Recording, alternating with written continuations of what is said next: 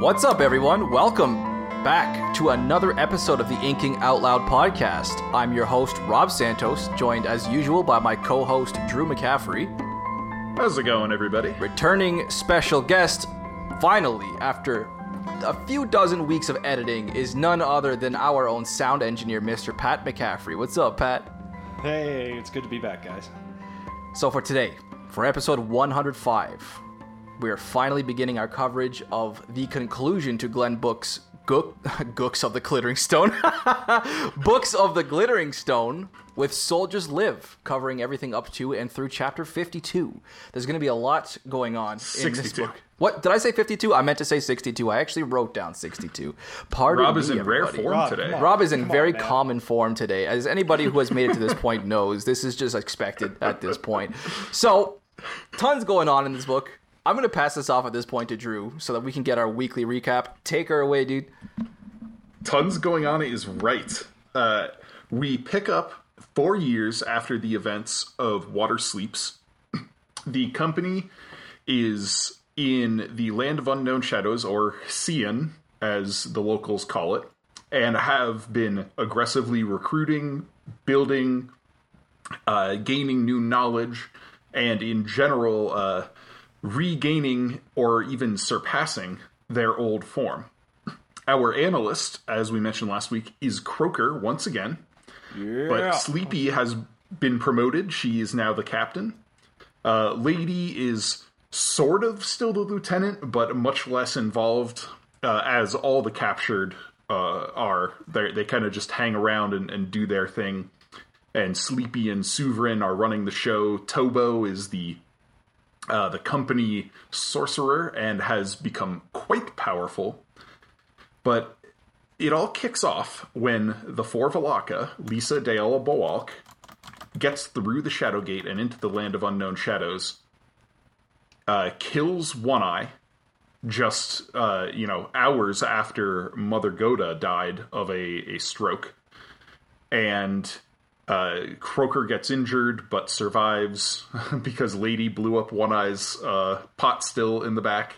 Um, and and uh, they you know the company set off in motion. They're like all right it's time now.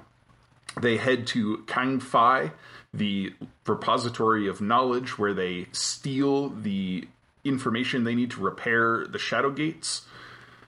They then pick up and, and march off after facing down the file of nine the local warlords croaker and lady and murgen and doj and Thai Dei all head to Khatovar, where they are going to hunt down the Forvalaka, while Sleepy and Suvrin and the rest of the company march on across the plain to return to the, their original world.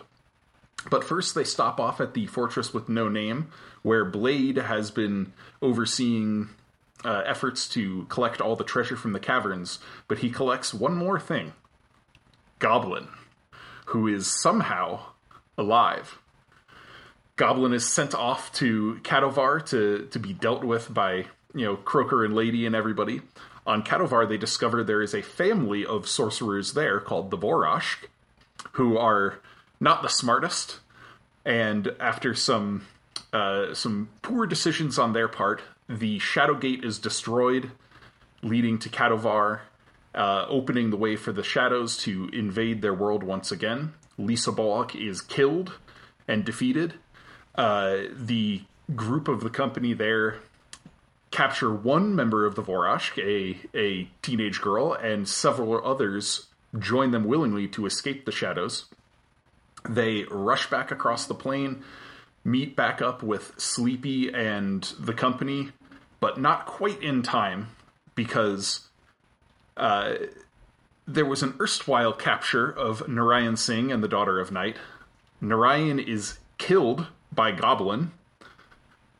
The Daughter of Night escapes, or rather is captured by Soulcatcher's forces and then captured again by Soulcatcher.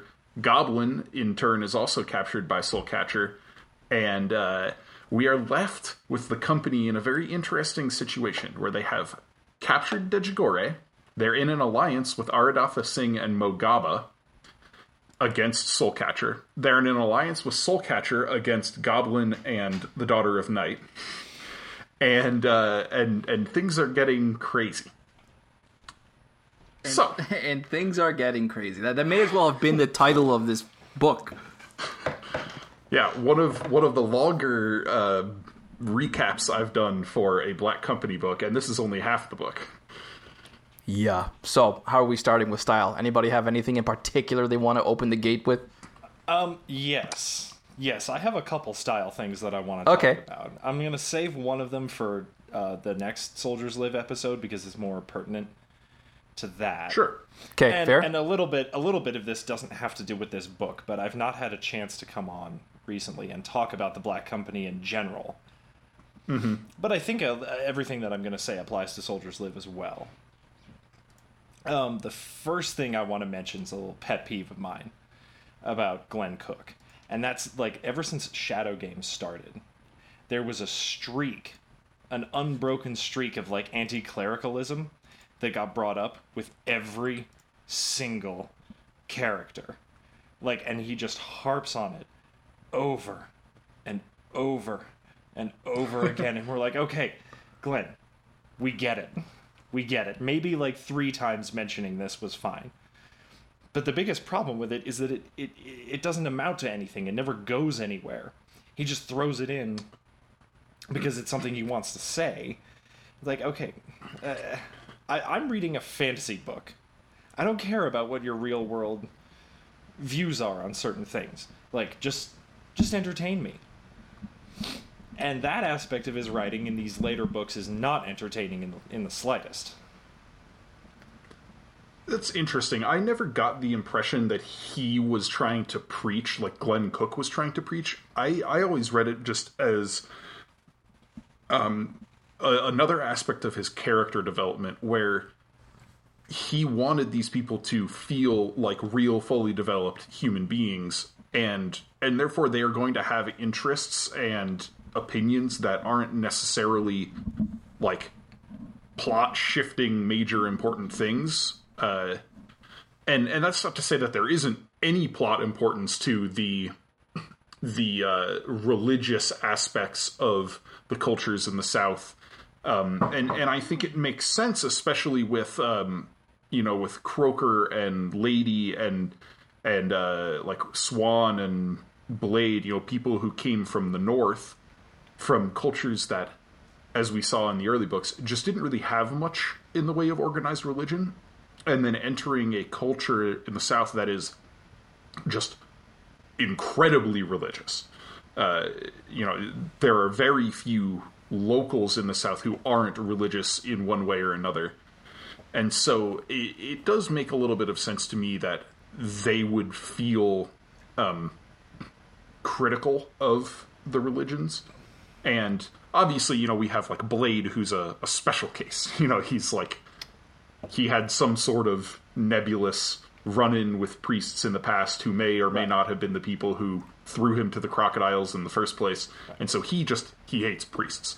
But see- Um, but you are right. There is a certain amount of cynicism in in these later books around the idea of organized religion and the people who, um, you know, uh, relay that religion to the masses.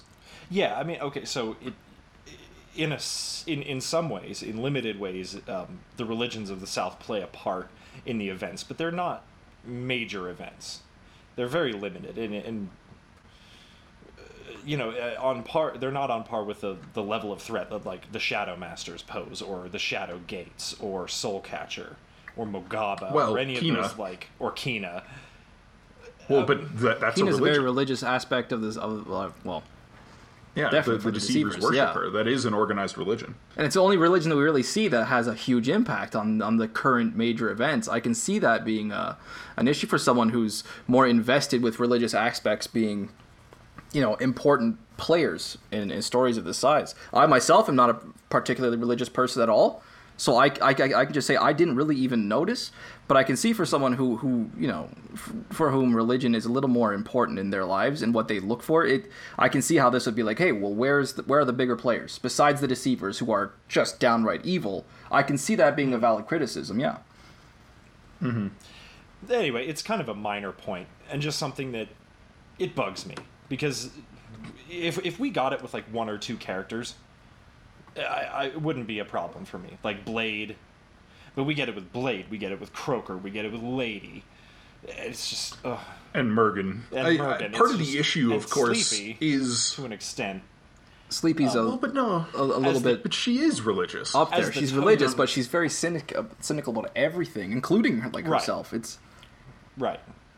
Like she's not a good representation, I think.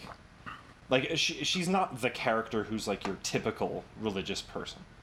I would say. right. And But she not doesn't point of her. either. portray people who are religious as um, negatively as the northern analysts do, as you know, Croaker, Lady, and Murgen do. That's Uh, true. and and I think that's just that's where that like cultural impact in developing characters comes into play. I've Um, wondered like many like she times even if I've, I've wondered many times if he threw her in and wrote her the way he did, just you know, to, to provide a little bit of contrast, a little bit of relief. I do think so. Uh, I think he wanted because there, there's such a theme in these later books of the outside cultural impact of the company changing Taglios, changing the the Taglian territories and their beliefs and cultures. Um, and and we see it from that outside perspective of the company. And so I think it was probably really attractive to Glen Cook to have a a bridge between those cultures with Sleepy, who is of the company but is native to you know the Taglian regions. and it's it's thematically appropriate because one of the the main themes that we're experiencing in these books is the comp- the old company merging with the new company they eventually become indistinguishable which is the idea and then it's it's still just the same old black company Right. Yeah. It's uh, the this kind of overarching theme that uh, the black company is the main character, yes we've talked about that. not about any that one of times. these. Yeah. Yeah. So and it's a good i think that's a good and uh, productive way to read these books from that point of view mm-hmm. although i definitely have the analysts that i prefer and the ones that i don't yeah, yeah. like croaker I think everybody does. croaker's like he's my favorite yeah, I agree. I agree. We even ranked them Uh, last episode, didn't we? On We, the- yeah, we did. Yeah. Yeah, I, I had Croaker at the top of my list, although I didn't really understand as much of the uh, the hate for Murgen that I, I hear some people have. i don't hate Yeah, Rob He's- liked Murgen a lot. he's a second favorite i would say Hey, again, you're there right there with me. followed by lady and then Sleepy Followed by Lady. dead ass last Yeah, yeah, I think you have the exact same list that I had. Um, uh, but but so one of the things that I liked y- on the topic of analysts, you know, going back to Croaker here, is the the sarcasm and the wit yeah that that is just built into the fabric of Croaker's writing. You know that that we get. We got humor in in Sleepy and Murgen's things, but it it felt more deliberate, especially with Sleepy, like hmm. where she she almost felt the need to try to be funny to fit in with the cult, you know, the culture of the company. Whereas with Croaker, it just feels so nonchalant, so offhand. Like I, I had a couple of lines um, highlighted that eh, these are things only Croaker could say uh, in in the annals, like uh, where, where he's talking about the the logistics of the company's situation. He says crossing the plane is a major undertaking because you have to carry with you everything you will need for a week. Up there, there is nothing to eat but glittering stone. Stone remembers, but stone has little nutritional value. Yeah, I remember that line. I had a little bit of a uh, chuckle. and, and and my my personal favorite maybe the funniest thing in the entire series for me is when Croaker is warning Tobo about the Voroshk girls. And he says, considering the females in his experience, I could see how he might think a feeble sense of humor was a sex linked Dude, characteristic. You're taking the next thing I'm about to say. Oh, Uh, oh, Only Iqbal Singh's wife ever smiled and joked, and Suravisha's lot was the poorest of all the women associated with the company. And then he says to Tobo, But all you can see is long legs, long blonde hair, big blue eyes, and a monumental set of gazoobies. yep. I wrote down the exact timestamp of that, and I was sitting here uh, hurriedly transcribing it in my notes before we went live because I definitely wanted to talk about that line. So I'm glad to see that we are, I guess, literally on the same page. and you know, Just the word gazoobies, Is, is so ridiculous. It is so funny. yeah. Yeah. But you know, you know who else has developed a really nice sarcastic streak um, is Lady. And now that yes, it's, now sure. that it's yep. Grandma Lady and Grandpa Croaker, yeah, you know, yes, it actually, this... it like it, it, it's a great way in this in this final book to be uh, seeing their characters in this because in, in my mind, Lady hasn't had much much development, like really a lot changed for her in the books of the South. Yeah, not since Dreams of Steel. And so seeing it, this new aspect is like okay, like it makes me feel like like he's doing something with her character. Uh huh. Um, yeah, and, and so the humor, I think, this is just one of those things that's uh, a a signpost that this is Croaker writing. It, it's just funnier overall. Yeah. Than than any of the other analysts. Yeah. Yeah, no, like I in, in some ways I, I kind of pity Croaker, and in in some ways, and I'm going to elaborate upon this. Just give me a second. Sure, Lady sounds like she was wonderful back in her day. Her day being 400 years of her history, you know. Mm.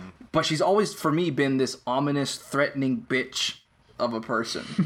but now here she is. She's surrounded, like, like, like Croaker is there surrounded by all these sources of eye candy, for lack of a better term, and he can't catch a break for innocently watching younger girls, to use his term, bouncing about. Just, just so much to adore about his exchanges with Lady and their chemistry. The way they're calling each other pet names, like Hun you know, I never had yeah. I thought to see these two reduced to the roles of like perverted boomer and nagging older wife. I just found so much entertainment out of it here. Well, it was just oh, it was you, great. If you think about it, this is the first time in the series we've actually seen their relationship uh, in sure. a solidified sense. Because well, in Shadow yeah. Games, in Shadow Games, it was just getting started.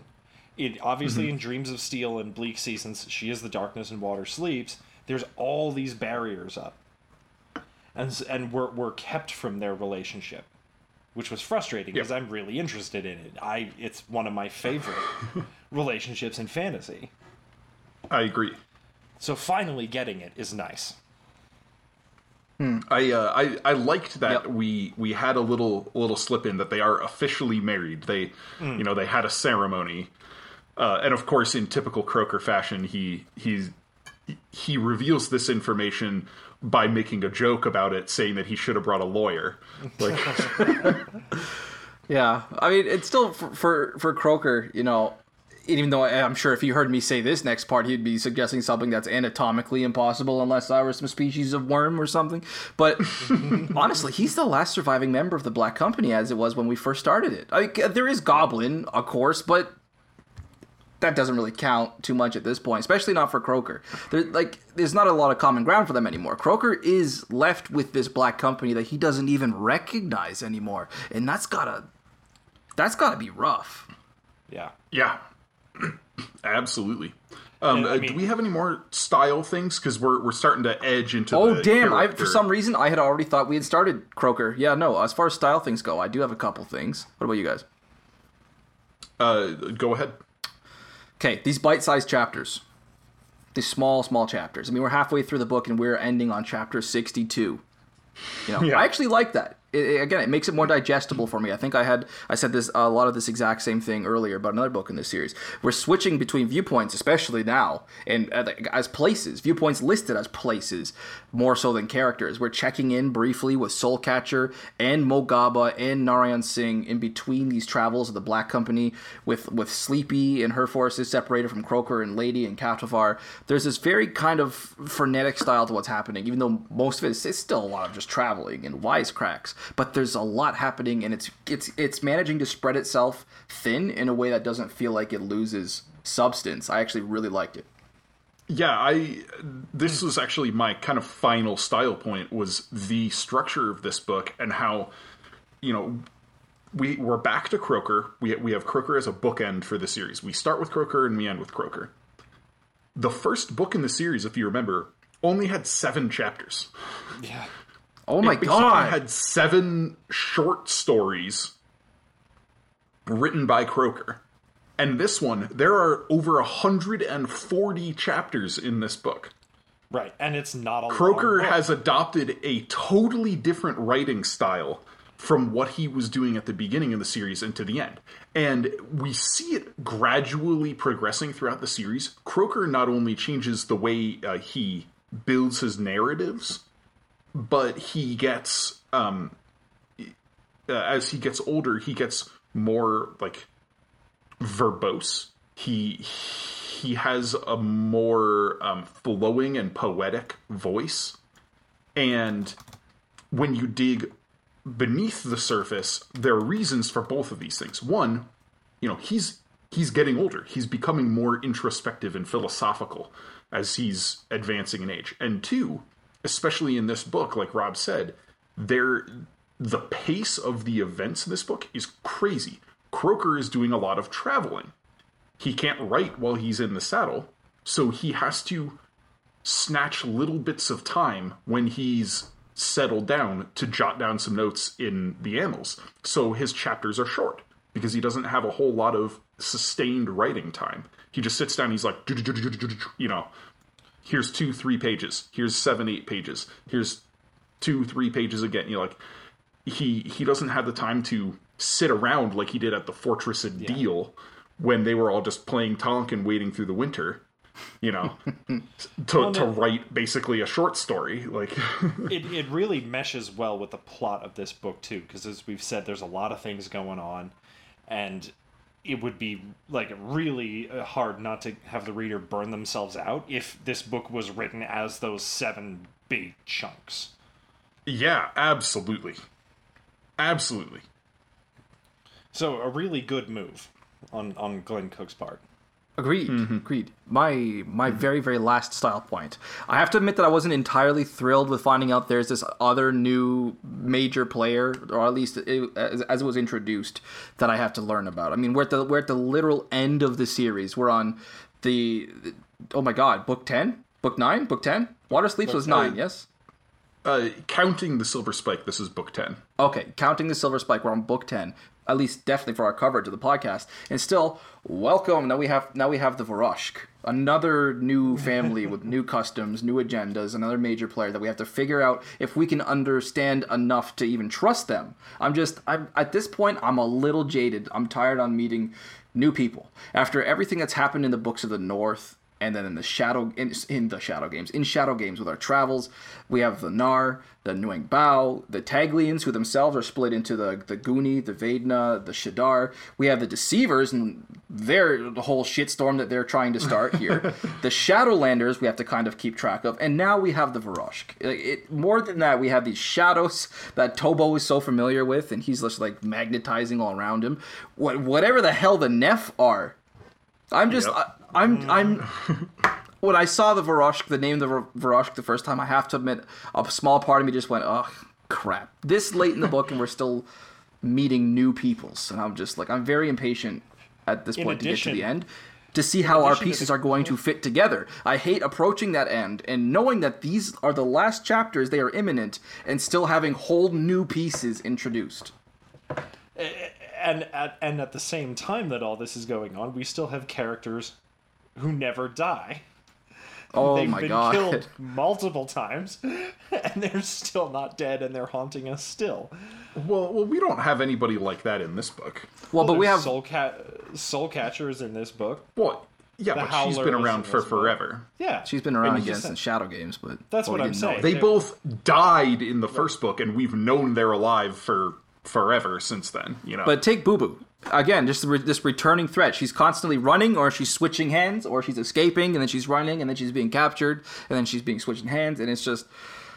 I guess for me, it's this this theme of returning threats that are always in the wind, and sometimes they're a threat, and sometimes they're not, and then down the road they'll be a threat again.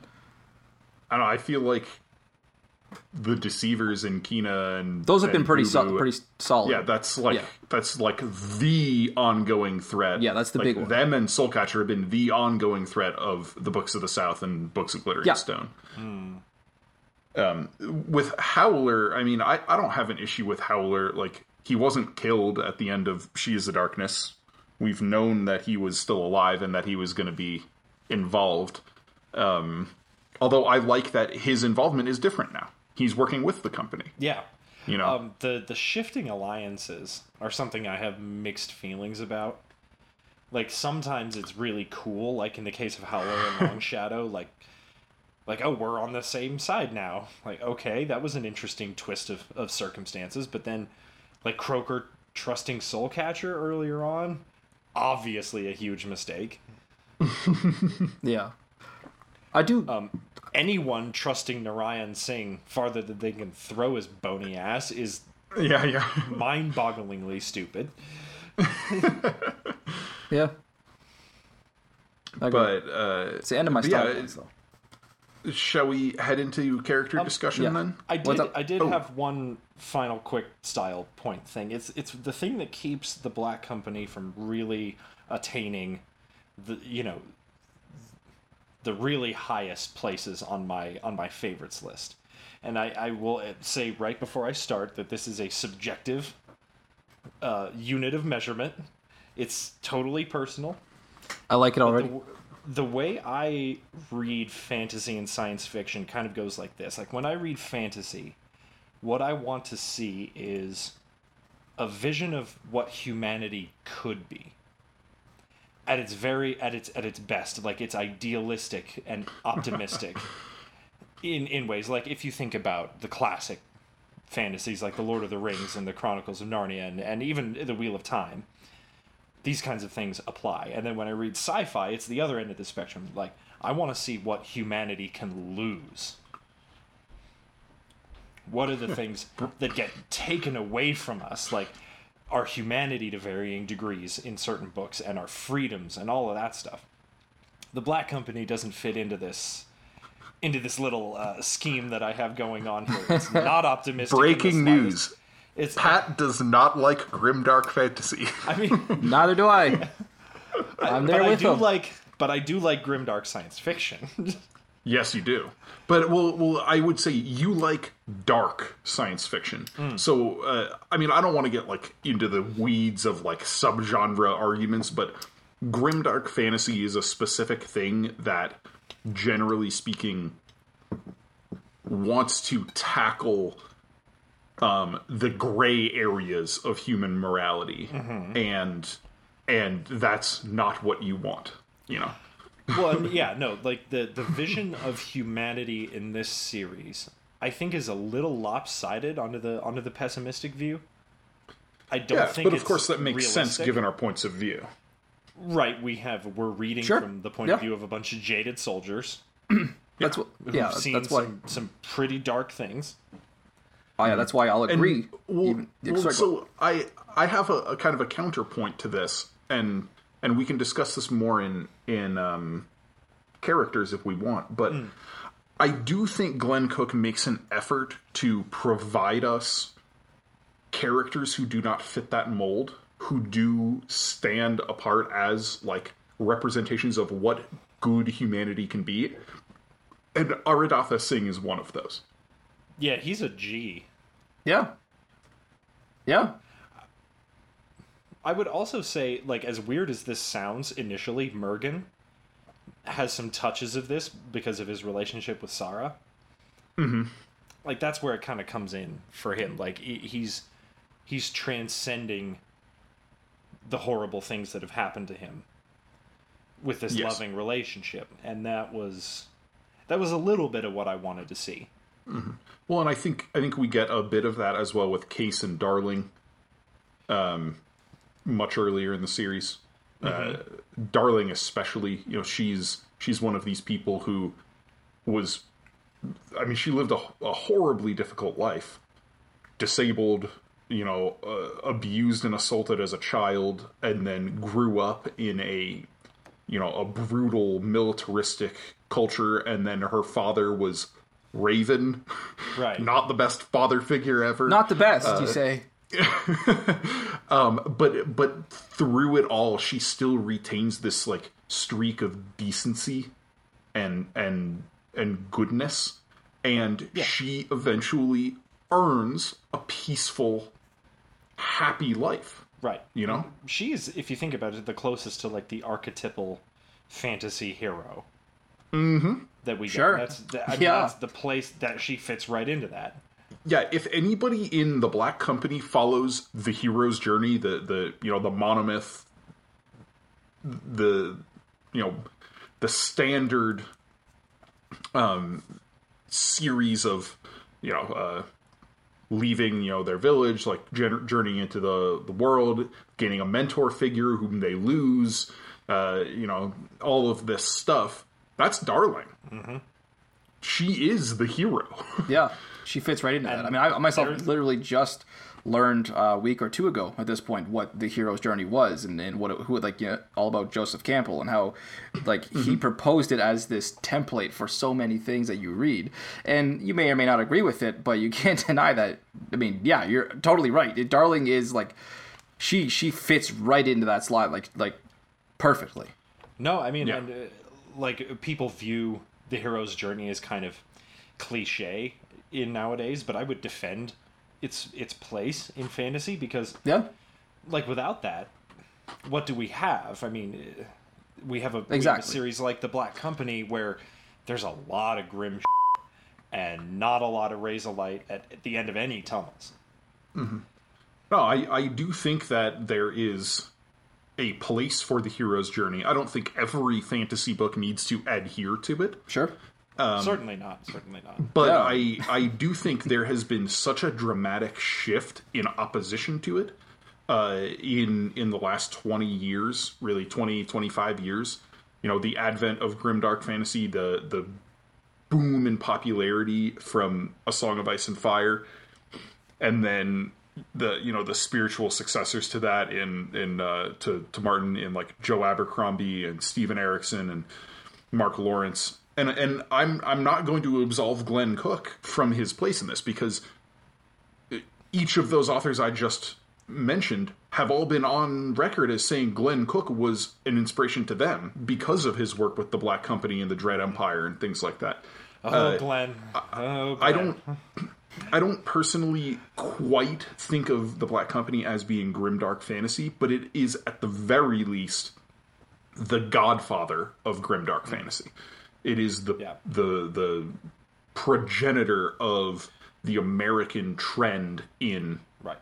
in in darker, more cynical fantasy that we see today. Right. He did lay a lot of foundations, and Yeah. I can't blame. I, I don't blame him for the fact that his successors lack imagination. yeah you can't hold him yeah yeah Fighting words for silly. Pat. Gonna alienate some of our uh, our listeners with that on the one. Inking Out Hey. Podcast Our dear, It's all right. We're we're familiar with alienating listeners. our dear beloved listeners can feel free to debate me on this anytime. bring Get it engaged, I love it. people. That's a that's a Get- big old shining red bring it from Pat McCaffrey. We, we are a podcast that likes to engage with its audience. Yes. Yes, Like absolutely, this kind of thing. absolutely. So bring Now, it on. uh, on on that note, shall we move into character discussion here? Yeah, I mean I've already said a lot about Croaker and Lady that I meant to say up by this point, so I'll just toss it up to you guys. Sorry, go ahead. Yeah, Croaker and Lady are pretty much covered for me. Um, Mogaba is someone who's got interesting things going on with. Oh yeah, we'll book. we'll be we we can start with Mogaba. Yeah, sure. I'm down. I don't have a lot to say. Or anything really. I mean, you can Really? start to see, you can start to see the cracks and the doubts really getting to him, and for once, th- they're going to drastically change his trajectory. Mm-hmm. Which Yeah, yeah, this is new for Mogaba. He's admitting a lot of his faults and let go of a lot of But his anger. he we got some of that at the end of um, oh my god, Dreams of Steel, was it? When when they when he reunited No, with Croaker not- and he told him look not really though. that was his moment where he where he could have, but decided not to. Yeah, yeah, okay, that's like fair. he, Yeah. he bitched out and said, "Oh, I can't," you know. But that's just a that's a, that's a lame excuse. Yeah, th- this is a different a different Mogaba for sure, and I I enjoyed Mogaba as a villain uh, through the first you know five six books of the the general South of the Kina storyline. Um, but it's really in this book that I think he becomes a great character. Yeah. Uh, as Cook does work to make him sympathetic for his readers, and and the way he engages in an honest manner with Gopal and Aridatha Singh, it's it's a totally different approach that Mogaba is taking. It used to be, you know, like his way or the highway kind of thing, and now he's willing to put himself out there in order to uh, help other people. I mean, he's doing all of this because he thinks it's for the good of Taglios. It's not because of his ego anymore. He's not out to prove I'm the greatest general of all time. He's not out to prove I should be in charge of the Black Company. No, he's here because he's like, I care for the people. I have come to care for the people of Taglios. And I have reached a breaking point where the damage Soulcatcher is doing to them is pushing me to act. Mm-hmm. And and we even get some toss away lines, you know, about his journal. You know, he's begun journaling. And this is when he realizes that Kina is active again. And he thinks about how he will destroy the journal before they try to do anything about Soulcatcher. Because if it goes wrong, he doesn't want to incriminate other people. He wants to protect other people. That's we've never seen Mogaba protecting before. Right.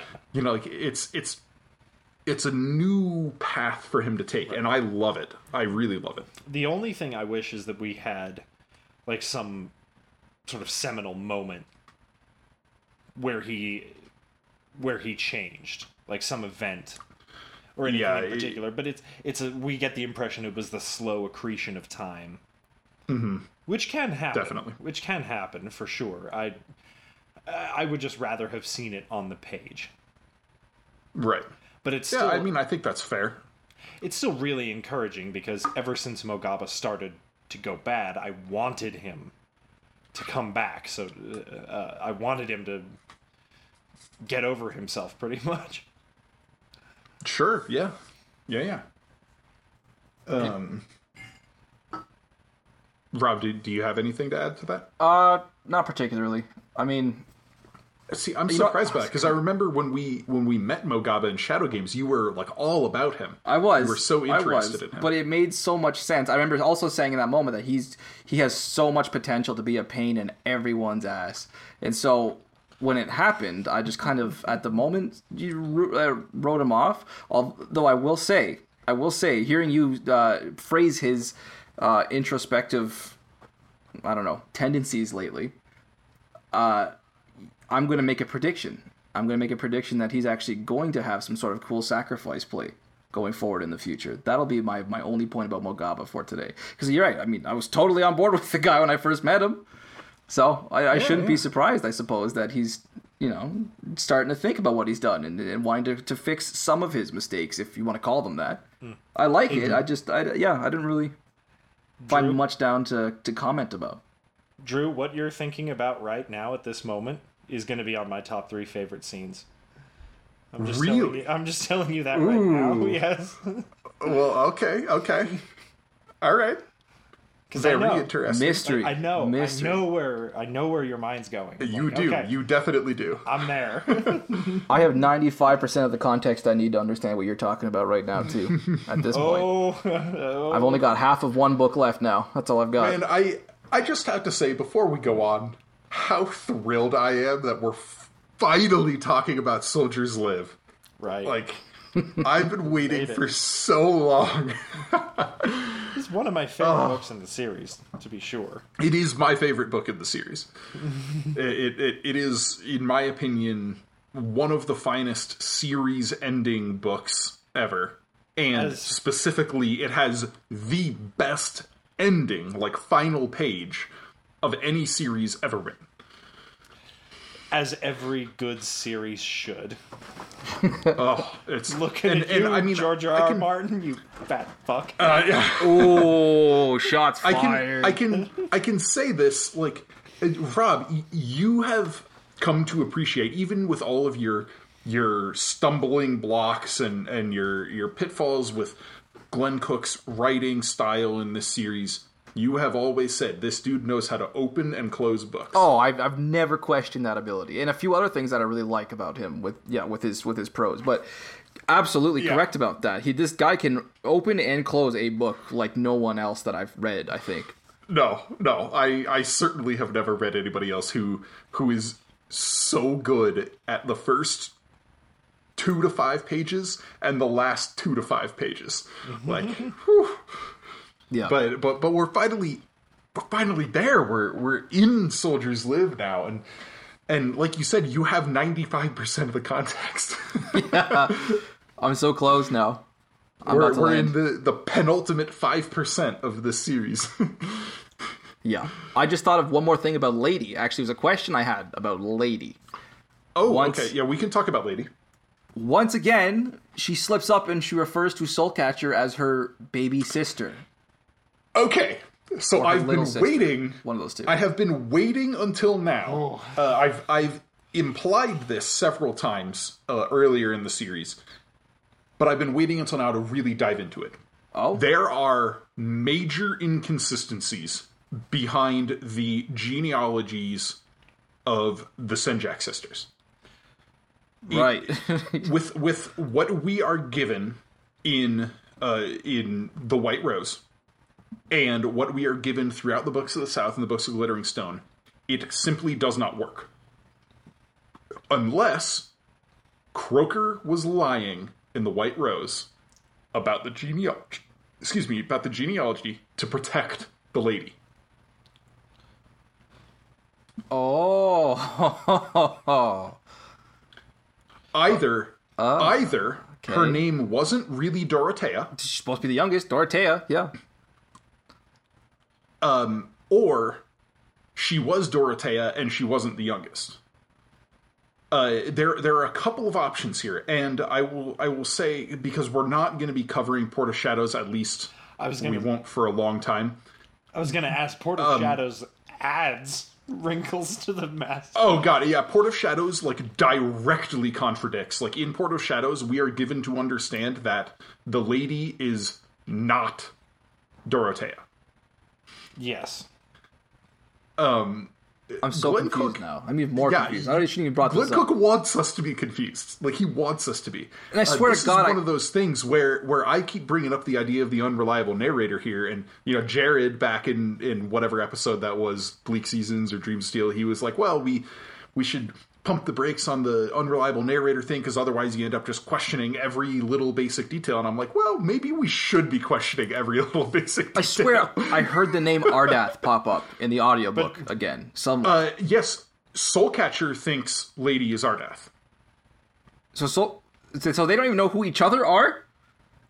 Well, the lady Yeah. knows who Soulcatcher is. The lady knows who Soulcatcher is. Okay, she knew definitely. all the names of the Taken, Yes. and that's why the the unknown shadows know Soulcatcher's name. Oh.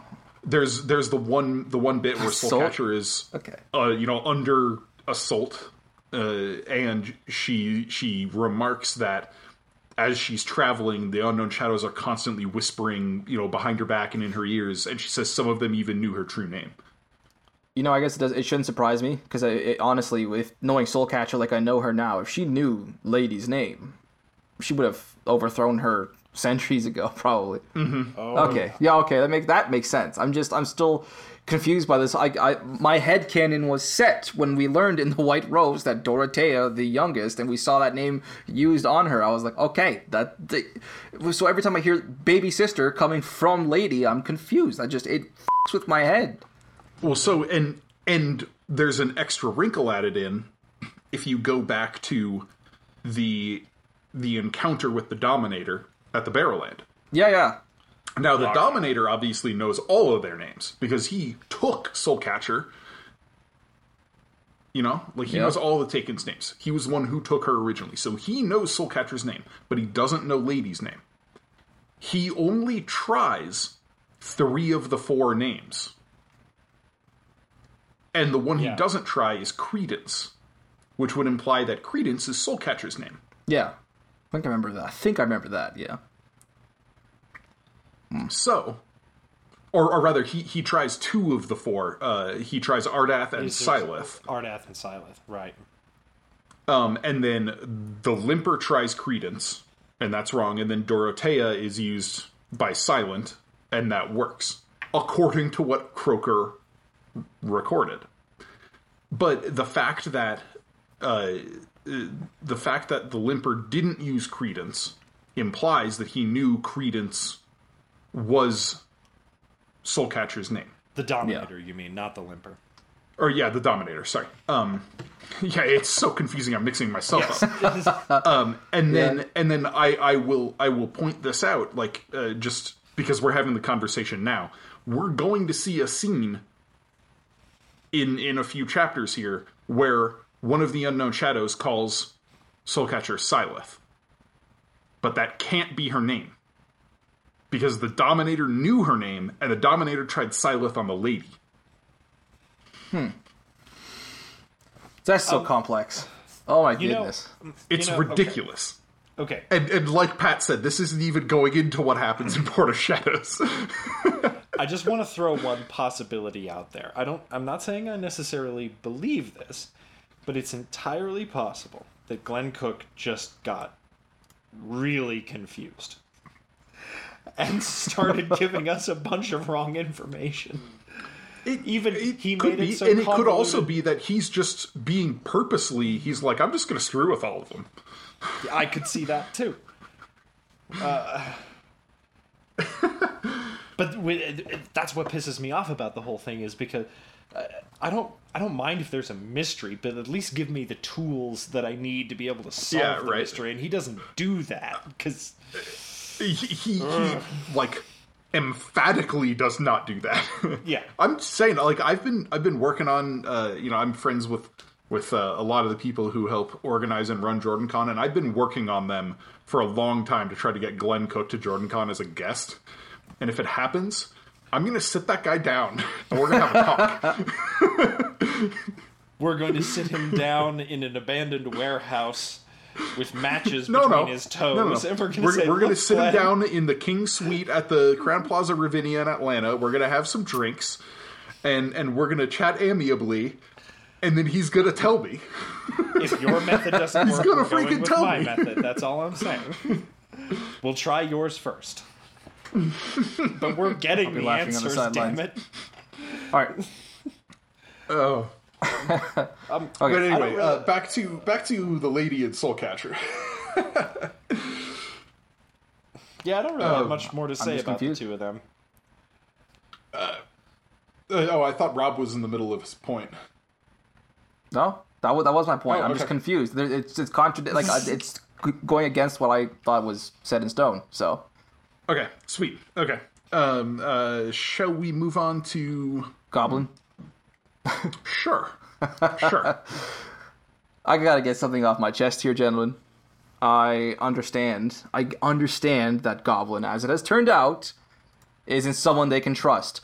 But I was st- I was so pissed off upon the revelation of his survival. Not that he survived, but their first instinct was to treat him with suspicion and contempt.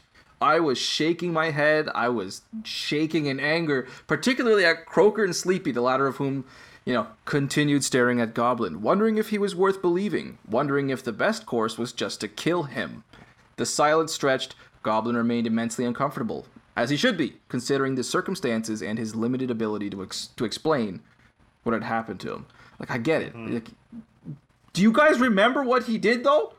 Oh, I Yeah. wanted to scream at them. I was like, he he charged the most evil and powerful goddess in her place of power down or imprisonment, whatever, to save the lives of those he could. Like he literally bought you escape and the Black Company revival. His sacrifice was the most heroic and noble thing I've read in years. Eh, Okay, and if he's a little sus because of his extended imprisonment with with Kina, at least give him the chance to show you why he should like before you just start spitting on him like that. It pissed me off. Well, you know what? what do, what doesn't make sense to me about that is like they have this reaction. Like given granted this suspicious reaction, they don't do anything about it. They Yeah, they, kind of just vacillate. let him float in this limbo. Yeah. like eh, I, I found that I found that irritating. I, I understand why Cook wrote it the way he did, but I, I agree with both of you guys. It was frustrating the first time I read this. Um, you know, obviously I have the retrospective view now where I know, like, yeah, no, he's going to betray them. He's going to kill Aridatha Singh and, and go, you know, try to rescue the daughter at night and all that. And, um, uh, but but the first time I read it, I was really frustrated. I was like, I want this to be Goblin. I want this to be the real Goblin. I want him to be, you know, like on the up and up, and I want them to treat him like their friend, especially Croaker, who who just lost one eye. You know, Right. Yeah. and Goblin is his only anchor to the past anymore. Okay, th- to give Glenn Cook the benefit of the doubt, could what he's doing here be that the characters are experiencing what we're talking about, where th- they, like Sure. you, Drew, they want him to be Goblin, but they mm-hmm. just can't believe it, and those two and those two things paralyze them. That's very much what I think it is. Um, Yeah. because we're we're seeing this from a very intimate viewpoint, uh, especially with Croaker. It, it would be easy for Croaker to not allow himself to fully elucidate his feelings to Goblin in the annals. You know, and so he just records how he acted in the moment rather than all of the emotional turmoil going on inside of him. Mm-hmm. Mm-hmm. Yeah. But obviously, we're going to have more conversations about Goblin in in the next Good. part of the book. Good. But Yeah, for sure. And I'll I want to save talking about some characters until then too, when when there's enough stuff there to talk Yeah. about. Yeah, I'm I'm with you, Pat. Uh, there may be some characters, Like Rob, who? that you'll be the only one with points on because Pat and I want to talk about Okay. it with a little more context. But Uh, okay. Should I should I bring one of them up then? Yeah, abs- Sure. Go for it, man. How about Soulcatcher? sure, we can talk about Soulcatcher. I'm I'm just I'm done with Soulcatcher. I was tired of her as an antagonist by the end of the Books of the North. I was a little miffed by her return in the Books of the South and, and just seeing her now as, as, as a big antagonist and Glittering Stone and seeing how she, you know, leads, for lack of a better term, I'm using air quotes there, by the way, with nothing but tyranny, fear, and the lack of caring about any part of it. It just doesn't, doesn't strike me as realistic. I'm a big proponent of believable antagonists with clear motivations and, and reasonable abilities and faults as well. Yeah, Soulcatcher that's not Soulcatcher. Soulcatcher fits none of that. She's just an insanely powerful, batshit crazy sorceress who honestly shouldn't even be able to find her way out of a wet paper bag with the way that she's portrayed. she's cla- she's Probably classic evil for the sake of evil sort of villain that I just it that pisses me off. So I just can't wait to watch her die. Um, Okay. but, but there's a lot of clashing. There's a lot of clashing with Soulcatcher, because there are moments in the series where Croaker is musing about whether she really is like all bad, and we are led as the audience to believe that she's not. Um, now, th- there's one clash. Another clash is her stated motivations, or her implied motivations, is she likes stirring things up. She likes causing chaos. She's a drama And queen. uh, yeah, she's a drama queen. Um, but that doesn't make sense when you consider that she's been sitting on her ass in Taglios doing this really stressful, thankless job for no other reason than to create chaos? But what she's doing in a governmental position is not making chaos. Yeah, the there is something to that because it would be very easy for her. You know, she she talks a lot about how bored she is Yeah. in in this part of the book. If that were really her entire driving focus, you know, causing chaos and and being involved in drama, she should have turned around and gone back north years ago and tried Oh, to reconquer Lady's Empire. Absolutely. Yeah, With with Yeah, the help I'm of just- everyone from Taglios. yeah. I feel like there like there could be a much better antagonist in her in her position. Just this repeated crazy woman. That's just Well, her- I think her- that's why we have Mogaba and and Sure. Kina and the Deceivers. And yeah. Kina and the Deceivers. Okay, that fits. I get that. That's that's a good point. That's a good point. But Soulcatcher Um, herself, it's just like What- well- you don't understand. One of the things I like about Soulcatcher, though, is that she is actually a potent force. It's oh, really Oh, yeah. easy for authors to make their villains toothless, but Soulcatcher is not. She Yeah, I liked- sense, but she's dangerous. I liked in this part how we have the company built up to this just like unstoppable juggernaut. Mm-hmm. And yes, they are overwhelming Soulcatcher through the first part of this book, through the first half, but she is not without her tools to fight back. She she can kill uh she can kill, destroy whatever the unknown shadows. Um she is at least um smart enough to delegate tasks to her more effective lieutenants like Mogaba and Aridatha Singh and Gopal Singh. She has this sorceress ability to overcome the the powers of uh, you know, the daughter of night and and uh, goblin. Uh, she's she's an effective enemy.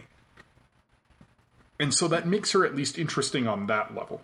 It's not one of these things where he just built up a story where where the Black Company can just like, oh, we got we got the Unknown Shadows and and we got twelve thousand new troops from the Land of Unknown Shadows and we have Tobo now and and we're just gonna steamroll everybody.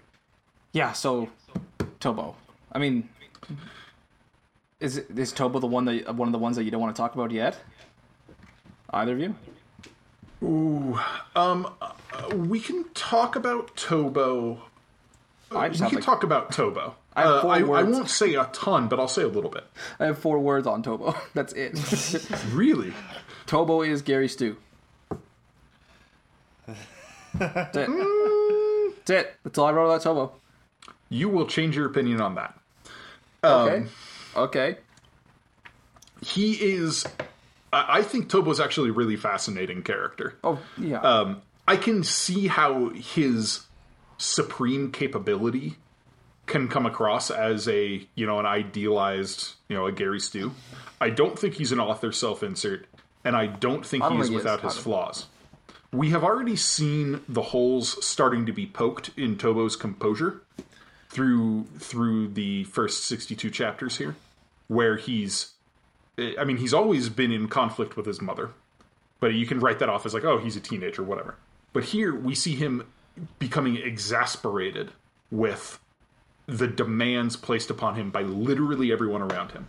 And we see him start making mistakes because of the sheer weight of his responsibilities. He forgot about fixing the shadowgate if it weren't for Shivetya, the entire host of the unknown dead would have poured into the world and killed everybody. Okay. You know? Okay. And That's fair, And yeah. he starts he starts snapping back at Lady and, and Croaker.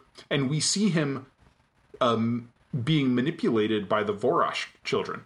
And it, it's only right at the end of this selection here that Croaker kind of forces it through his head. Look, you can't trust these guys. Like, especially the the girls. You can't trust these girls. like, and and Tobo goes out and he and he tests them and he duels them and he's like, all right, Shukrat we can trust. Arkana, no. Magadan, no. Gromovol, definitely not. like, and uh, and and so we we see Tobo beginning to show flaws as this book grows on. And I think there's an important point that uh, Croaker brings up, and Sleepy a little bit in Water Sleeps, but Croaker mostly here, where he's like, Tobo's been great so far. He's been a saint. He's been awesome. But we've never really seen him tested yet. Sure. Sure. I, I, I don't mean as a, as a person he's And, without flaw. and the Voroshk are like the first test that he has, and we see him not handle it super well. Yeah, I, I meant to say I, I should have specified. I guess I, what I mean is like with his with his growing amount of power and his intellect and the the ease with which he he learns everything around him. Uh, Yeah, he's talented. He's super, super but he's talented. he, uh, yeah. I get, for me, it's just he's talented in a few too many ways. All of his flaws seem to be with his person and none with his abilities. Um, the same thing could. I don't be have a problem with that. Yeah, it, same it is a very subjective thing. I'm not going to use that to ex- condemn Cook or anything like that. Uh, uh, this is just a complaint about Tobo, even though I still f- find him fascinating. Uh, Pat, same thing. The the same thing can be said for many other characters in the series too, like Soulcatcher and Lady. Yeah, And, absolutely. I mean, and for that matter, the Dominator and all of the other Taken and all the. Oh, Shadow lady's Masters, effectively like, neutered though. For a Well, well, no. I mean, like- uh, to to take an, an example from another series, the same thing can be said of Rand in the Wheel of Time. You know, the same thing can Okay. be said of maybe, yeah. you know. Um, I don't think Rand comes by his powers too. I mean, think about what he did in book eight, which I can't get into, but no, that's but a, that that's my point. Rand, in his talents and abilities, is crazy good at everything he does. His problems are in his personality and in the mental side of him. Um, it's the same thing with Tobo. Tobo's literally Rand. He's crazy, magically powerful, and a great swordsman. Um, but Rand, it, it's important to you know remember Rand is not good at healing. Um, he's there Yeah, are well, certain things to do with the powers. Yeah, that but he's but sure, not Tobo. There are things Tobo can't do either. Tobo's not a necromancer. You know, Lady constantly complains. She's like, "Oh, I wish there were any good necromancers left." You're like, Tobo. This is one of the things. You know, maybe you can say it's a, a flaw in the soft magic system that Glen Cook wrote because the powers aren't super well defined. or didn't. That it's easy to just may be. expect that Tobo can do everything because Well- Glen Cook doesn't take the time to Tobo- say, "Oh, there are these different schools of magic that Tobo's not good at." Tobo's you know. only been with us though for Water Sleeps and like at least in, in like his adult to uh, his his te- teenage to adult years. He's only been with us for four, four or five hundred pages for two books roughly. I mean, with Rand, you know, we had thousands and thousands of pages to at least somewhat kind of okay, like, Okay, excuse okay, that maybe but- he could learn to do all this. But keep Tobo, in mind, keep in mind those thousands of pages with Rand Two years. two and a half years. Ah, yeah, I know- For yeah, I Tobo, this has been like what fourteen years, no, fifteen no, years. I mean, Tobo didn't even know he was he, he had any any talent until he was in his teenage years, right? No, well, he he was learning secretly with Goblin and One Eye the whole time in Water Sleeps and before that. Yeah. And then he has four more years between those two, be between Water thing. Sleeps and Soldiers Live, was- where he's yeah. training with the most powerful living sorcerers outside of Soulcatcher. Yeah. Like, With Rand, we saw a lot of it develop. With Tobo, it was just expla- It was just explained right there. It's I, I mean, I don't, I don't have a problem with that because it, yeah, Sure. it's explained. If it weren't explained, if if if there were no Long Shadow Lady and Howler for him to learn from between Water Sleeps and Soldiers Live, then yeah, I'd have a problem with him suddenly being an all-powerful sorcerer who only got trained by a couple of low-level illusionists. But he does get trained by super powerful sorcerers, and he has access to uh, the repositories at Khang Phi. You know, where Murgen and, and Sahra are, and Master Santaraksita are doing research for him, and you know, and so he's he's got a unique, uh, a, a uniquely good position to. yeah, he, he is given very fertile ground. I'll agree with Yeah, that too. yeah. Yeah. Um, to Yeah, you guys but- and and to our listeners, I'll say tune in to our hundredth episode celebration to hear my rant on the worst Gary Stu of all time. Ooh, interesting. An Sorry, the worst what of all time there? My headphones are turned down really low. an offender much more vile than Tobo.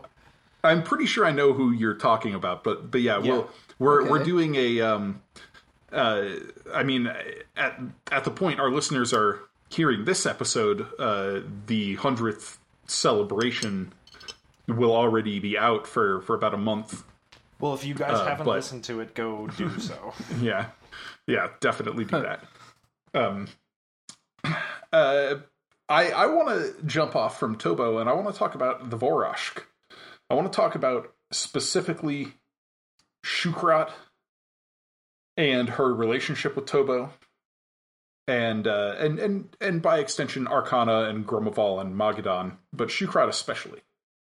Um, I I really like these characters my only complaint is that they came in so late in the series because I I wish I had more time with them. I love I I love i- i- how in such a small space Glen Cook develops them into characters that I'm invested in. Like I couldn't agree more. Uh, Um, and maybe it's because we have the benefit of the latter half of this book also to go on. We do. Yeah. But I confess that I was interested from the start. Yeah, like uh, he does a great job of building personalities for all four of them right off the bat. You know, Shukrat is like bubbly and flirty. Arkana is the ice queen.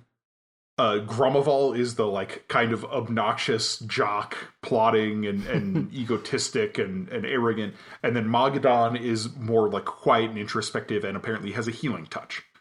You know, and and I, immediately I'm like, I want to know more about all of these characters. I want to see how they're going to eh, engage with the company. I want to see how they're going to adapt to their new situation.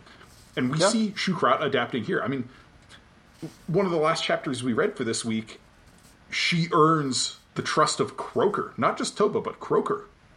You know, she says it's time for you guys to decide whether you're going to trust me or not. And Croaker just overrules everyone. He's like, "All right, get on your flying post. Go, go tell Blade."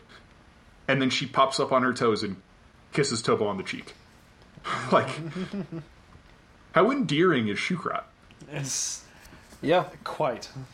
I mean, I'll, I'll just refer to what I said earlier. I didn't, I didn't like having these characters introduced in book ten chronologically of the series because, like you guys, I would have appreciated a few more books with them to to to develop and to explore those characters to give them a little more context. You know, I don't like when when major players like this, or at least somebody who could be very enjoyable as a character and have way more context and depth, are just introduced so late.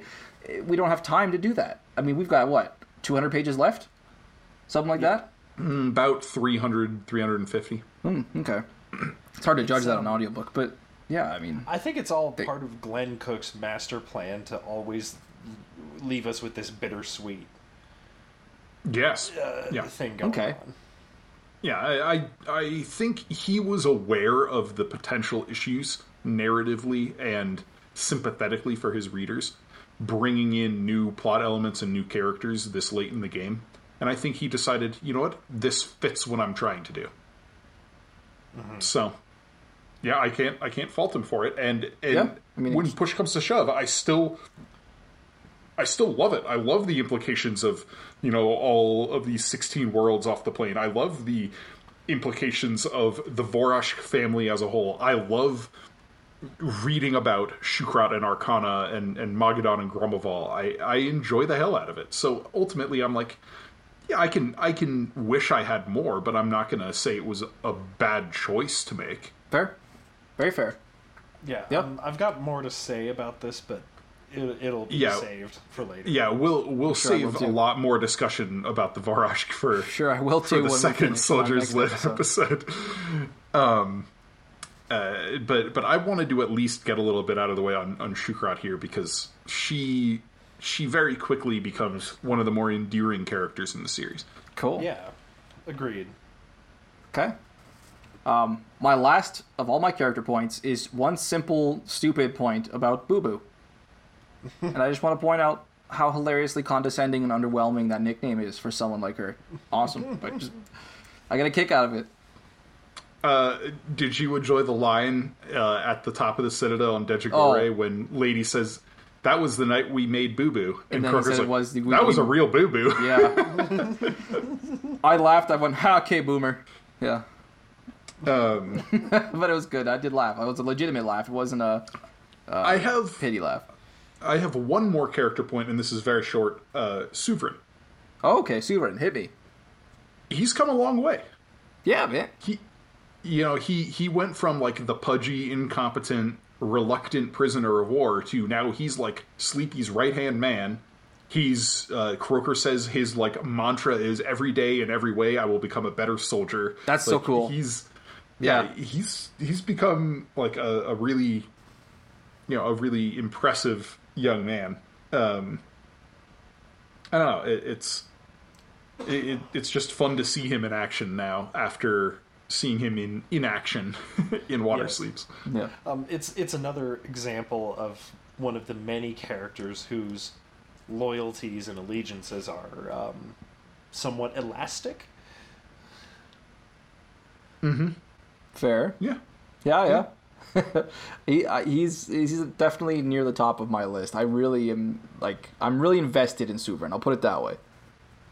Yeah, yeah. Uh, so, do we have any more character points to discuss? None. I just have some predictions to make for our miscellaneous. Uh, okay, sweet. So I have a couple of miscellaneous points, and and then maybe uh, go into predictions. yeah, sweet. I'll, Sounds good. I'll I'll make predictions too. okay, I could use the help. Thanks. Um, I have I have this one line highlighted. It's the first line of chapter four. Uh, the chapter is titled "The Grove of Doom: Night Songs," and the line is: "The drums had begun at sunset, softly, a dark, whispering promise of a shadow of all night falling." Some great writing right there. Yeah. You know, but I want to specifically point out a shadow of all night falling. That is the title of a book by Glen Cook in the Dread Empire series. Is it really? Yep. The first book in the Dread Empire series is titled A Shadow of All Night Falling. Um, th- this is one thing you can tell when Glen Cook like he nails a line, he he comes up with something really good. He will reuse it. Uh, he- he will definitely reuse it in in a series and between series. Uh, The whole glittering. Nothing stone, wrong with that, man. The whole glittering stone sequences are a testament to what you're saying, Drew. Oh my gosh! Absolutely. yes, so good. That's how to do it Or right. or things like uh, the Dominator's um, slogan, like "Surrender to the will of the night." Uh, I believe that is also used at one point in the Dread Empire series. Um, it is. It's another book in the series, if I'm not mistaken. Surrender to the will of the night. No, um, like a book title. Yes, I know that it, that phrase crops up a lot. No, I, it's not a book title. I mean the. I mean, maybe maybe we'll take just a, a brief aside here to talk about how freaking awesome his uh, um, his titles are. Uh, the the Dread Empire, the main sequence, the books are A Shadow of All Night Fallen, October's Baby, All Darkness Met, The Fire in His Hands, With Mercy Toward None, Reap the East Wind, An Ill Fate Marshalling, and A Path to Coldness of Heart. No, I mean Glen Cook Awesome. my favorite namer of things. Yeah. Damn. I mean, he's Damn. so, and, and then they're all collected, right? They're omnibus versions, the way there are with the Black Company. Um, and the omnibuses are A Cruel Wind, A Fortress in Shadow, An Empire Unacquainted with Defeat, which is maybe the greatest title of all time, what the hell? and, and Wrath of Kings. But yeah, An Empire Unacquainted with Defeat. How badass is that? I, I can't even say I 100% even like that one. I don't. I have to give it some more. I have to let it simmer. Oh, it's that so one's a, good. That might be like 10% too spicy for me. That one. it's so good. Oh, those are so many. Those then- are gave me goosebumps though, man. Those are. Uh, and then I, I want to bring up the uh, so my next miscellaneous point the theme of this book the theme of this book you know we are given in the title right you know soldiers live and and we're told early on in this book it's this this sort of um, phenomenon where where soldiers go through their lives they go through combat they lose their their comrades and after the fact they wonder why did I live? Soldiers live and wonder why. And they remember. They they you know, the remembrance is essentially the core. And uh, you know, there's there's this this line early on, or this paragraph really. Croaker says, There were dreams. I remembered everyone who had gone before me. I remembered the places and times cold places, hot places, weird places, always stressful times, swollen with unhappiness, pain, and fear. Some died, some did not. It makes no sense when you try to figure it out. Soldiers live and wonder why. And then a little later here, we have Glen Cook playing some some uh, amusing uh, amusing tricks with with his prose. as the company is about to break out of the Shadowgate back into their original world below Overlook, Suvrin is talking with Sleepy. And and she remarks, We're only 30 miles from where you were born. And he says, Less. I wonder if anybody will remember me. In that moment, he's talking about like, you know, the people who live there. Will anybody remember who I am? But in the grand scheme of the book, I wonder if anybody will remember me. We're reading an in world artifact remembering Suvrin. Yeah. Now, this And there are, of- there are these these little things seeded throughout this book building up this this thematic backbone. It's so good. It's it's really clever writing. Right. Um, this touches on one of the thematic points that I'm going to expand more on in the next episode. But as you brought it up, um, I mean, yes, that is the theme of the book, and it's it's still along the bittersweet lines that we've come to expect at this point. You know, remembrance. Be I mean, it's it's it's sweet because, well, the memories are sweet, but memories can also be rather Yeah. bitter. And remember, Stone remembers, but Stone has little nutritional value. Yeah. Yes, it does. It's a, it's a good dietary supplement. Yeah. And So, now there's two uh, sides uh, to it. I mean, with Sleepy, we get this in Water Sleeps, you know, how memories, even though they can be immortal, you know, can't they don't always have to be good ones, you know. It's it's there it's a double-edged sword. Mm-hmm. Yeah. it is. It But is. if we, it's it's even more bitter because if we go back to the like the very first paragraph of the first Black Company book, Croaker opines that, in his opinion, in the end, death will swallow up everything. So even these memories are not immortal. They too are going to pass away in time. I don't remember that line from the beginning of the first book. Yep, very beginning. Maybe that this is how he's changed. Like maybe he has changed by the end. Who knows? I don't know. I got to see this ending. I have to see All, this. all I remember is is from the beginning is like you know there were prodigies importance enough. One Eye says you know, and then he's like one eye's handicap in no way impaired his marvelous hindsight. uh, where was the? Yeah, I don't remember this. Such a cheeky line. I love it. I'm gonna have to look this up uh, after the episode, but. Uh, but yeah, if if we want to move on to uh, predictions, Rob, Sure. I'm done with my miscellaneous points. Okay. Okay. Um, chapter 20. We're passing the Shadow Gate. Croaker thinks for a moment that he has deja vu when he's looking at the Nef. He also thinks that they clearly want to communicate. I want to make a prediction before we get to the end here. So the Nef, in some way, actually, uh, oh, I don't want to say they actually are members of the Black Company, old or new. I wouldn't even know which. I would love it if there were members of the Black Company that we would recognize. But honestly, the logistical problem with 99% of those dying, you know, years gone and hundreds to thousands of miles removed from glittering stone, I don't know. But there's a reason that the Nef that that they're so insistent on following and they're trying to communicate. There's a big revelation here about them, and the fact that Croaker thinks he has deja vu when looking at them is very significant. Hmm. Okay. Okay. Okay. Next, One Eye Spear. I'm hoping this is going to kill Kina. And Ooh. There's this added detail in there though. That's that that I think it was Goblin that said the head of the Lance of Passion is somehow like pulled in or embedded in, in Kina's womb, whatever that means. Um, but I, th- I think One Eye Spear is going to be the one to do some damage. So So yeah, I I, I actually have that line highlighted where where um, Goblin says, you know, like the only thing left from the standard is the the spearhead, and she has like taken that into her womb. And I thought that Yeah, was um, like a really clever little bit of um, uh, a, a callback because the company standard yeah, okay. in lore Yeah. yeah, was the Lance of Passion. yeah. supposed to It's be a penis. It's Yeah. a sex joke. yeah. I like that answer. So- I really do.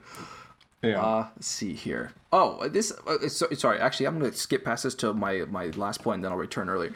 Um, Drew, you were talking about Mogaba earlier, and this actually prompted me to write a prediction. That's the one I already brought up earlier. Um, about Uh-huh. this sacrifice play that I want to see out of Mogaba to atone for his sins. I'd love to see that. okay. um, okay. Question: Who is writing these Soul Catcher points of view? Uh, I assume Croaker. Uh, they have information constantly coming in from the unknown shadows about everything Soulcatcher is doing. Okay, the unknown shadows could be the answer to that. Because I was gonna say, I mean, I get they have a shaky truce with one another at the moment, but it's ki- I highly doubt it's the kind of truce that gets detailed descriptions for the annals of the Black Company about her sneaky travels through the Nether Taglian territories. Like, okay, but with the shadows Yeah, yeah. spying on her, that does make a little more sense. Thank you.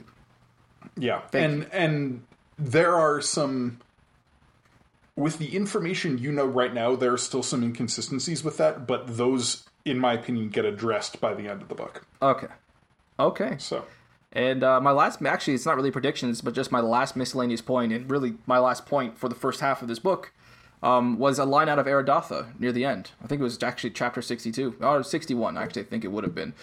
Somewhere around there. Uh, it was when Sleepy told him, Tell my associates why we should trust anything you tell us, Aridatha. And he says, I am, of course, damned to walk in the shadow of a man I only met once in my life after I was a grown man, and then for only a few minutes several years ago in your presence. That's the legacy of the deceivers. The cult destroys trust. My answer is all men should be judged by one standard their behavior by the deeds they do. The gesture of good faith I have to make in this instance is, I think, generous. I just I had to stop and write down. Damn, that was a point well made by Aridatha Singh. He he really kind of checkmated them with that one. I think dude, Ar- Aridatha's the man. Like he's awesome, He's just great. dude. He's just great. Yeah. So that's everything I have to say about Soldiers Live Part One. Anything else from you guys? I'm good. Uh, all I have to say is, it's gonna kill me waiting to get to part two. Yeah, Gird I have a much loins, longer Rob. Gird work week to look forward to for this the remainder of this week and next week. So I'm gonna be able to blaze through Soldiers Live. I'll probably honestly finish this in two shifts, not even. And then I'm gonna be sitting here for five days, you know, biting my knuckles, waiting to talk about it. That's how I, I feel these next few days are gonna go. Yeah, yeah, and uh, and I will say our plan is we're gonna have Jared back on for uh, for Soldiers Live Part Two. Uh, he had to miss this week. He just had a little little too much going on with work. Couldn't couldn't uh, you know set aside a couple of hours to record with us. But but that's okay because we had Pat on this week, and and we'll I have Pat on again not- next week for a. I am not just a substitute for Jared, damn you. no, no, no, no. We're, we're, we're gonna have Pat back for for part two as well, and and it's gonna be a a delightful circus. So yes. Uh, I, I think that brings us to the end of our discussion on the first half of Soldiers Live. Yeah, yeah. So let's head into the final draft. Okay. I'm drinking another Canadian beer today, once again from Kingsville, in the town in which I work. I just found out there's a brewery there recently. I brought on a Kingsville draft before, and I remember finding that it was it was okay. I don't even really remember what the name was. This one I decided to pick up on the way home a few days ago. This is called, and I, I don't even know how badly I'm going to butcher the pronunciation of this one. It is spelled H E F E W E I Z E N. Hefeweizen is the closest. Hefeweizen, yeah. Sorry? Uh, it's a Hefeweizen. Oh, Hefeweizen, German, okay. Yeah, German style Okay, beer. Yeah. sweet. Now, this one boasts, you know, bananas and cloves as its, you know, ingredients as well. And that really came through. I had no idea what it was at first. Some part of me thought it was nutty and a little bit bready and and I, I looked on the back and I saw bananas and cloves and I was like that makes total sense it's actually delicious it's pretty you know standard in ABV it's only 5% but damn I mean I wasn't I, I, I haven't had a lot of Canadian beers at least So I'm going to blow level. your mind. There aren't actually bananas and cloves in it. no That's that's just the flavor profile that comes through uh, with that particular style of beer out of Germany. oh The, really the Hefeweizen style, the kind of yeast they use to brew that beer, imparts flavors of banana and clove. oh Uh, And for me, cool. I actually deeply dislike Hefeweizens because I, for some reason, there's like a genetic thing. I don't know. That yeast doesn't taste like banana and clove to me. It tastes like a bar of soap. Really? Yep. It is very Interesting. unfortunate. I like Hefeweizens too. That sucks because I'm I'm enjoying the hell out of this one, dude. Yeah, I think it's one of those things like uh, how some people think cilantro tastes like soap. Yeah, I was gonna. I was wondering Yeah. which one it was. Thank you, cilantro. That was actually low key bugging me. I was just gonna. I just wasn't gonna mention it. And I love Yeah. cilantro. Cilantro is awesome. I don't have the soap thing with that, but whatever reason, the the specific, um, you know, styles of yeasts that uh, are used in Hefeweizen, like nope, Um, not not for Drew. Interesting. All right, yeah. Pat. But so, uh, what was the name of your beer though? oh, sorry. It, it just says Hefeweizen on it. Kingsville. Oh, oh, so it's just called Like, I don't think it has a name, really. Um, I've been drinking. Gotcha. like yeah, so they just named it after the style. Yeah. yeah. Special release from New Belgium Brewery. Sorry. Um, it was very nice. Um, it's uh nine percent, so nice and uh, nice and Oh. strong. Um, there's a good amount of Nice. like cherry and orange in the aftertaste, but it still tasted like drinking like a beer. So I very much enjoyed it. Um, the name, it's my very own Lance of Passion Mm-hmm. called Oakspire.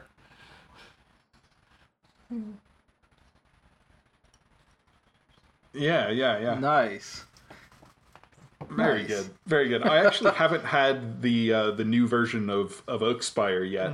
Um, I had the original one that was just like the. I bourbon barrel ale, but I haven't had the old fashioned style one yet. Hmm, I'll have to check that out.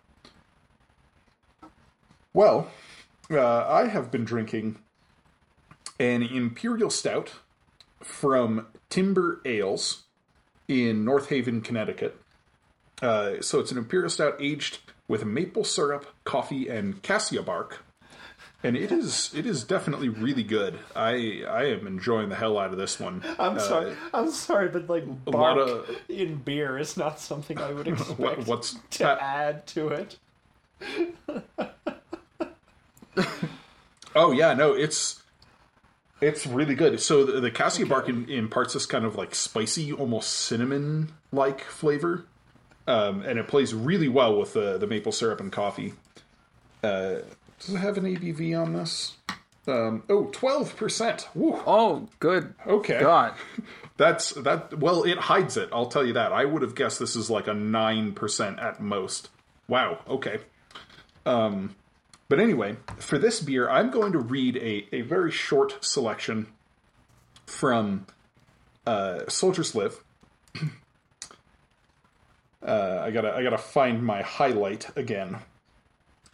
Uh, gotta scroll all the way down because I have it in my uh, you know, it's both water sleeps and soldiers live. And this is referring to the uh, the land of unknown shadows and the unknown shadows themselves, and it says Tobo lived as much in the world of the hidden folk as he did in ours. Oh, This beer is called well. He Who Walks Among Monsters. Ooh. Ooh. It sounds almost like a Glen Cook worthy title. I know, right? Like, like you, you- you'd expect that to pop up in some graffiti days are in numbered. Taglios at some point. Right. That's pretty cool. Mm. Oh god. Some more so than oh. others. What was the oh god the response to that? My brother Unforgiven is knowing Mogaba now. I should have brought this up earlier, but I, I just got to say it now. Knowing the transformation Mogaba has undergone over the last few years in world, how hard my brother Unforgiven must hit him, in the same way that Raja Dharma hit the Radisha. Mogaba. You know, Face. like, mm, good stuff. I was so excited to get to the next one. All right, boys. Yeah, so I think that brings us to the end of our coverage of the first half of Soldiers Live.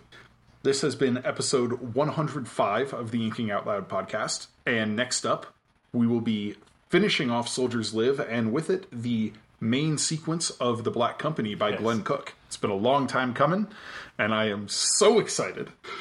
Uh, if you want to get early access to that episode, if you're just as excited as we are, check us out on Patreon at patreon.com slash inkingoutloud. If you support the show there, you can get access to all kinds of bonus content, including early access to episodes. So uh, you know, we we really appreciate everybody who's Oh, yes. helping keep this show running there. I know Pat is also appreciative because uh, one one hundred percent of those proceeds go into the pockets of our hardworking behind the scenes people, Pat and Danny, for their their artwork and sound engineering. As always, I have been your host, Drew McCaffrey, and with me is my co-host, Rob Santos. Next episode's gonna be off the hook. It is. It freak it is. There may or may not be tears. I had tears last Um, episode. Yeah, yeah. Uh, and Of and course, of course, remember uh, our very special guest, Patrick McCaffrey. Thanks for coming on, Pat. The world is expensive. Humble beginnings as yet. Really helps out Pat. yeah, yeah. Alrighty. Well, thank you so much for listening, and we will catch you next time. Bye, everyone.